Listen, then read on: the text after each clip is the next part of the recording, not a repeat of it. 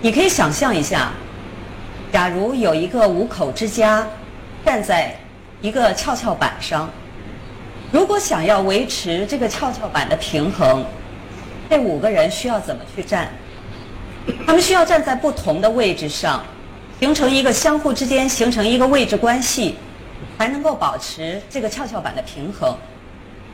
一旦这个过程中有一个人稍稍挪动了一下脚步，感谢这个开门的人，让我看见了一部分脸。一旦这个跷跷板上有一个人稍稍挪动了一下脚步，那么其他的人会做什么反应？立刻开始移动，否则的话，这个跷跷板要失去平衡。这个就是家庭系家庭动力系统的运作。那家庭治疗就是针对其中的，即使是针对其中的某一个人来工作。整个家庭也会因为这一个人的改变而发生改变，这个就是家庭治疗在个体心理咨询上边的实际应用。那我相信每一个家长的心里都有一个非常美的蓝图，都希望自己的孩子是健康的、快乐的、有才气的，将来能够成为有用的人才，能够有光明灿烂的未来。我也相信。每一个家长为孩子做的很多事情，都是出于爱。可是，孩子在成长的过程中，总会有这样那样的意外状况发生。为什么在这么美好的愿望期待之下，事情却不随人愿呢？那家庭动力系统到底是怎样影响着一个人的成长？对中国人来讲，结婚生孩子是天大的喜事，但是对于一个家庭的生命周期来讲，结婚生孩子是两个危险期。你们可以想象一下，那个跷跷板本来是保持平衡的跷跷板，突然跳上来一个人，会发生什么事？其他的人都会立刻开始惶恐，要立刻去回应。做出恰当的调整，只要有一个人移动的位置不对，这个跷跷板就会失去平衡。我们每一个人的内心深处都有一个良知在，我们都希望这个家庭能够一直的维持下去。家庭的维持下去，就像那个跷跷板的平衡一样。所以，当一个新的人员突然进入到这个家庭的时候，每一个人的心理素质。每一个人的个性特征，每一个人应付冲突的应激方式都是不一样的。可是很遗憾的是，我们没有预先学习过怎么样去应对这样的改变，怎么样去适应这样的改变。我们只能在事件当中去学习。那在这个过程中，有不满，有失落，有冲突，其实都是很正常的。可是。我们同时又有一个强烈的信念：家应该是和睦的，一个幸福的家庭不应该吵架。所以，我们会对自己的这种不满、失落等等负面情绪产生罪恶感。所有这些负面的情绪都变成了一种压力。那在压力之下，你很难把这个关系处理的妥妥当当。所以，结婚生孩子对于任何一个家庭来讲，是一件大喜事儿，但也同时是一个家庭危险期。第二件事，我看到的就是家庭星座图，在每一个家庭里边，每一个家庭成员都占有自己独特的位置，特别是孩子。就像那个最后第二段的时候，那个检查人对弟弟呃对哥哥说：“你看过长在大树旁边的那棵小树？”如果那个小树想要获得一点空间、一点阳光，它必须要扭曲自己的身体成长。人们都喜欢大树，人们都会把自己的注意力和赞赏毫不犹豫地送给那个大树，人们不会喜欢那个扭曲的小树，所以人们不会去砍那个大树，人们会过来批评这个小树。这种情形在每一个家庭里都会出现，都会看到。某种程度上讲，如果这个家庭成员中有一个人是圣人的话，就这个人一定要去扮演一个好人，一个贤惠的妻子，一个尽职呃一个尽职尽责的丈夫，啊，一个很好的家长。那么他家里一定要有相应的家庭成员来配合他，否则他不能完成自己的使命。这就是家庭的站位制度。之所以会有这样的事情发生，目的只有一个：维持这个家庭的平衡。所以，不管这个家庭成员目前处在什么样的状况下，不管他做了什么，他的内心深处的愿望，一定是为了维护这个家庭的存在。那第三件事是，第三个我看到的是，背叛的人，往往是那个最早被驱逐出去的人。我不知道你们还记不记得刚才这个电影里有一个画面，圣诞节的时候。爸爸妈妈、弟弟并排坐在壁炉前，说说笑笑，聊得热火朝天，非常的亲近。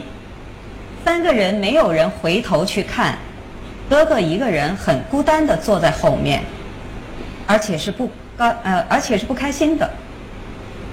对于这三个人来讲，从心理的感受上去看的话。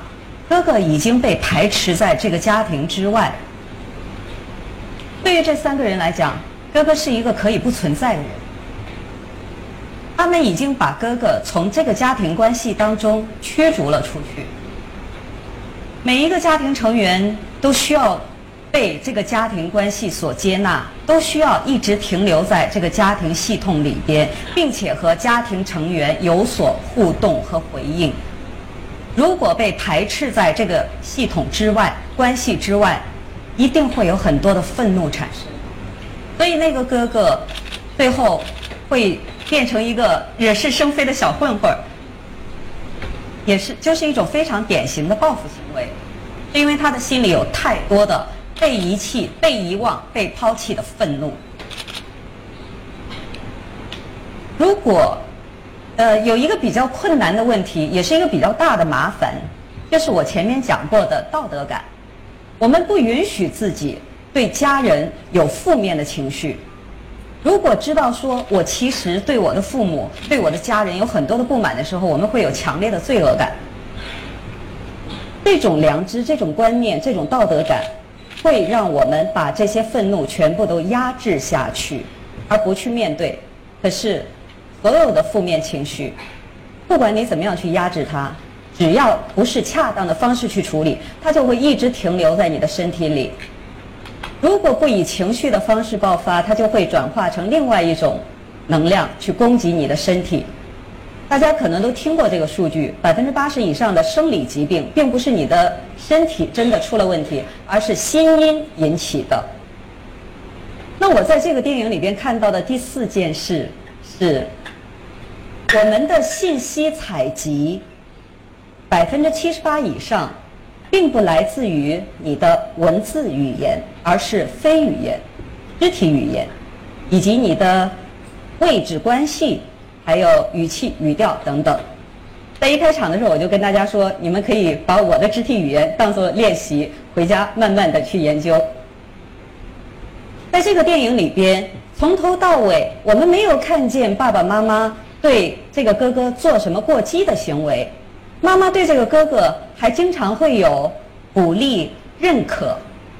那么哥哥的这种负面的感受是从哪里来的呢？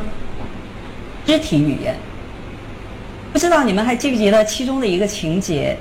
哥哥穿了一件新的衣服，站在妈妈面前，然后叫了妈妈来看，妈妈就是抬了头，微笑着说：“你真帅。”就没有了。接着，弟弟突然从烟囱里边跳下来。这个时候，你们再去看那个妈妈是什么反应？